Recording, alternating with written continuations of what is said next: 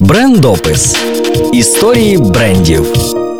Привіт, з вами Альона і рубрика про тих, кому судилося бути першими та успішними. Генрі Джон Хайнс, творець бренду кетчупів і соусів Heinz, є яскравим прикладом Self-Made Man. не володіючи спеціальною освітою і ґрунтуючись виключно на природному діловому чутті, Хайнс зміг придумати оригінальний шлях просування продукту і зробити унікальні і надзвичайно грамотні, навіть за сучасними мірками, маркетингові та рекламні ходи, щоб зацікавити максимальну кількість потенційних потенційних партнерів і споживачів. Цього року бренду Heinz виповнюється 150 років. А почалося все в далекому 1869 році, коли 25-річний син німецьких емігрантів спільно зі своїм другом Кларенсом Нобелем заснував компанію Heinz Noble і зайнявся виробництвом готових овочевих страв. Незважаючи на молодість, за плечима у Хайнса був багаторічний досвід важкої роботи на власній ділянці землі, диплом одного з кращих навчальних закладів Пенсільванії Duff's Business College і навіть успішний вихід з кризи батьківської цегляної фабрики. Крім розвиненого комерційного чуття, підприємець володів вигідними для розвитку бізнесу якостями, такими як педантичність і акуратність. З дитинства спостерігав процес заготівлі овочів на материнській кухні. Хайнц був абсолютно переконаний в тому, що поєднання ідеальної чистоти на виробництві та природних традиційних методів консервації плодів гарантують безпеку товарів протягом довгих місяців. Він надзвичайно педантичний критично ставився до випуску продукції на етикетці, якою було його прізвище. Хайнс писав: у якийсь момент моє ім'я на упаковці стало для людей гарантією якості продукції. А в результаті кількість постійних покупців Heinz Noble з кожним днем зростала. Люди не бажали довіряти сумнівним виробникам, здатним заради наживи довести їх до лікарняного ліжка. Незабаром в числі замовників компанії з'явилися не тільки звичайні споживачі, а й власники великих ресторанів міста. Протягом шести років компанія Heinz Noble приносила приносила стабільний дохід. Єдине, що гальмувало розширення бізнесу, прогресуюча урбанізація Пітсбурга, землі, на яких раніше оброблялися овочеві культури, були віддані під промислову забудову, і компаньйонам доводилося замовляти сировину в найближчих сільськогосподарських штатах Мічигані і Айові. Як правило, весь отриманий прибуток вони негайно пускали на розвиток виробництва, а з фермерами розраховувалися за допомогою банківських позик. Однак, в 1875 році почалася фінансова криза. Банки закривалися і позики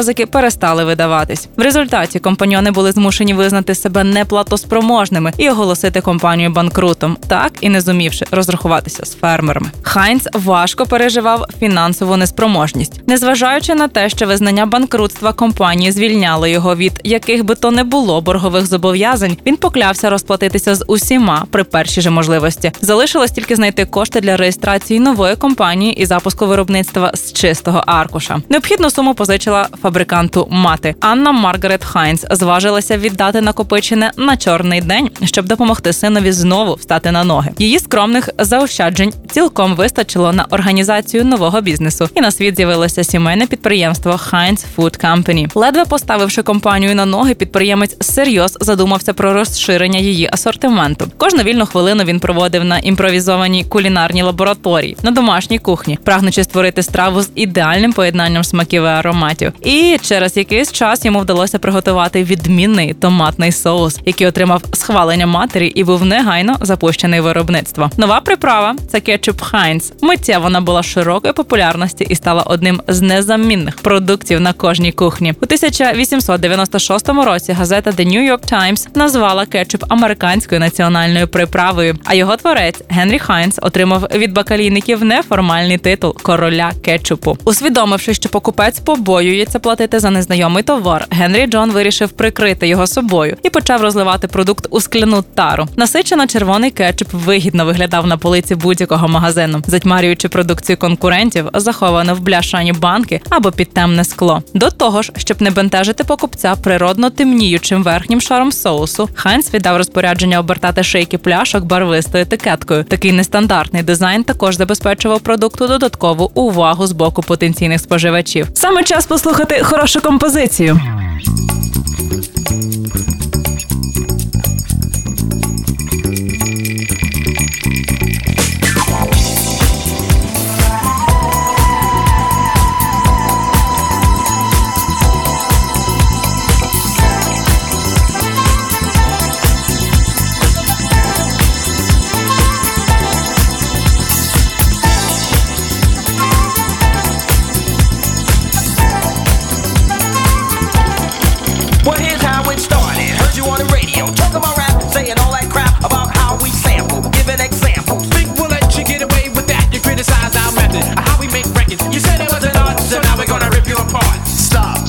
it out, my man.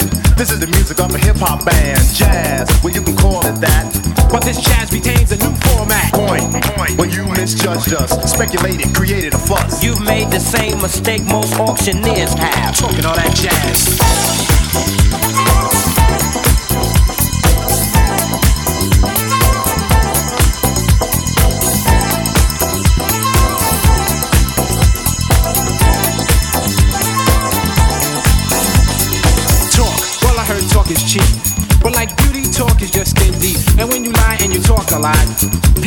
To step off a lot. You see, you misunderstood. A sample just a tactic, a portion of my method, a tool. in fact, it Only of importance when I make it a priority. and what we samples up by the majority. But you a minority in terms of thought, Narrow. Minded, and poorly taught about hip hop and on the silly game to erase my music so no one can use it. you step on us and we'll step on you. Can't have your cake and eat it too. Talking all that jazz.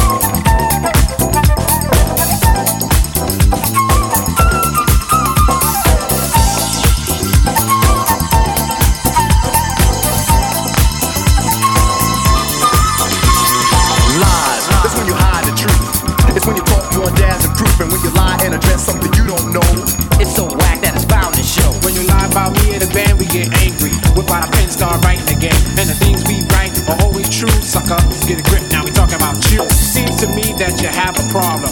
So we can see what we can do to solve them. Think rappers are fad? You must be mad. Cause we're so bad, we get respect you never had. Tell the truth, James Brown was old. Till Eric and Rock came out with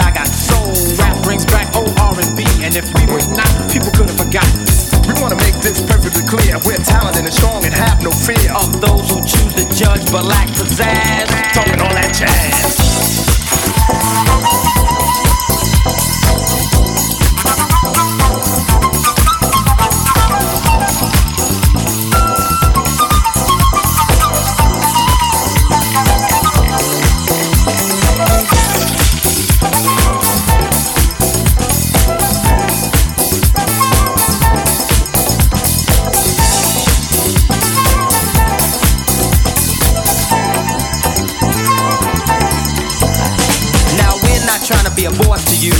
We just want to get across to you That if you're talking jazz, the situation is a no-win. you might even get hurt, my friend.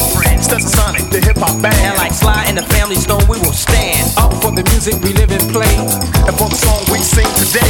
For now, let us set the record straight. And later on, we'll have a forum and a formal debate. But it's important you remember though. What you reap is what you sow. Talking all that jazz. Talking all that jazz.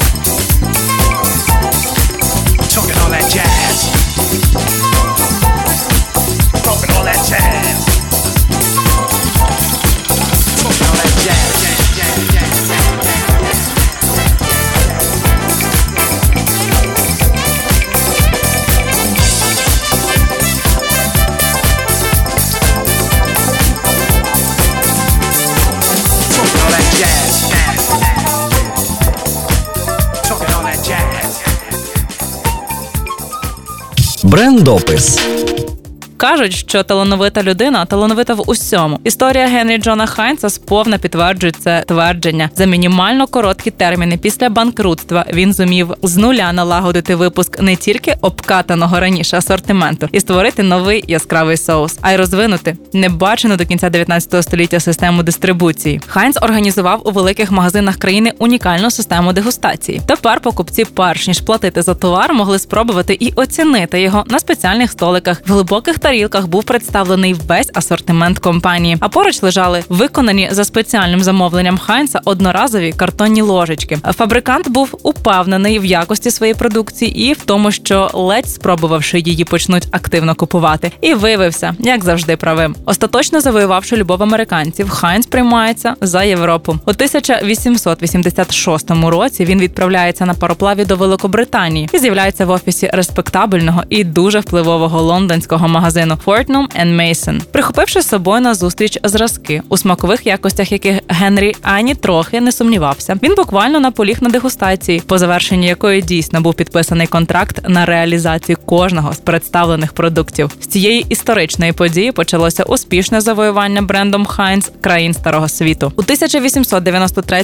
році компанія взяла участь в, мабуть, наймасштабнішій експозиції свого часу всесвітній чикаській торгівельній виставці, присвяченій 400 річчю відкриття Америки і названої з такої нагоди World's Columbian Exposition. Хайнц дуже розраховував укласти в ході заходу безліч контрактів та отримати масу нових споживачів. Однак невигідне розміщення стенда компанії на третьому поверсі виставкового комплексу загрожувало зірвати знайомство з представниками фінансових кіл та потенційними покупцями. Такий стан речей в корені не влаштовував. І щоб змінити його, Хайнц замовляв в друкарні картонні картки, покриті золотою фольгою. На цих листівках, що кидалися в очі, були написано, що усі, хто хоче отримати безкоштовний сувенір, запрошуються у павільйон Хайнц на третьому поверсі. Ідея спрацювала. До сходів спрямувалися не тільки власники великих продовольчих мереж, але і сотні звичайних відвідувачів. Заради просування свого товару Хайнц використовував будь-які інформаційні приводи. Якщо ж вони не виникали природним шляхом, фабрикант просто вигадував цікаві події, стабільно потрапляючи на перші шпальти газет. Наприклад, одного разу він оголосив, що викуповує будівлю, в якому колись працювала перша конвертна лінія компанії Heinz Noble і збирається сплавити її на плотах по річці Аллегейні, щоб розмістити недалеко від свого нинішнього офісу. Масштабне дійство природно зібрало на берегах річки величезну кількість глядачів і тим самим забезпечило безкоштовну згадку прізвища Хайнц, а також одноіменного бренду у всіх присвячених публікаціях до цієї цікавої події. Як зовні, так і всередині фабрики Хайнца докорінно відрізнялася від інших виробничих приміщень кінця 19 століття. Тут на перше місце ставилася ідеальна чистота, яку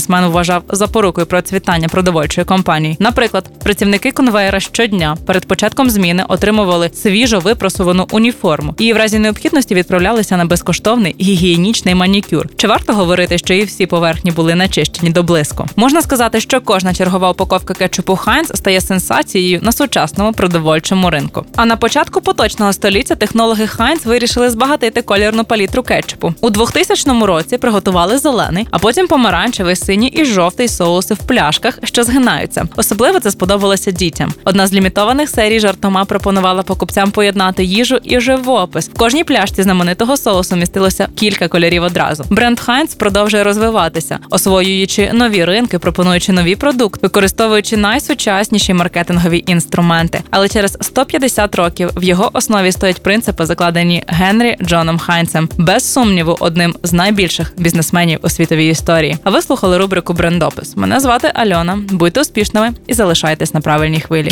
Брендопис. Історії брендів.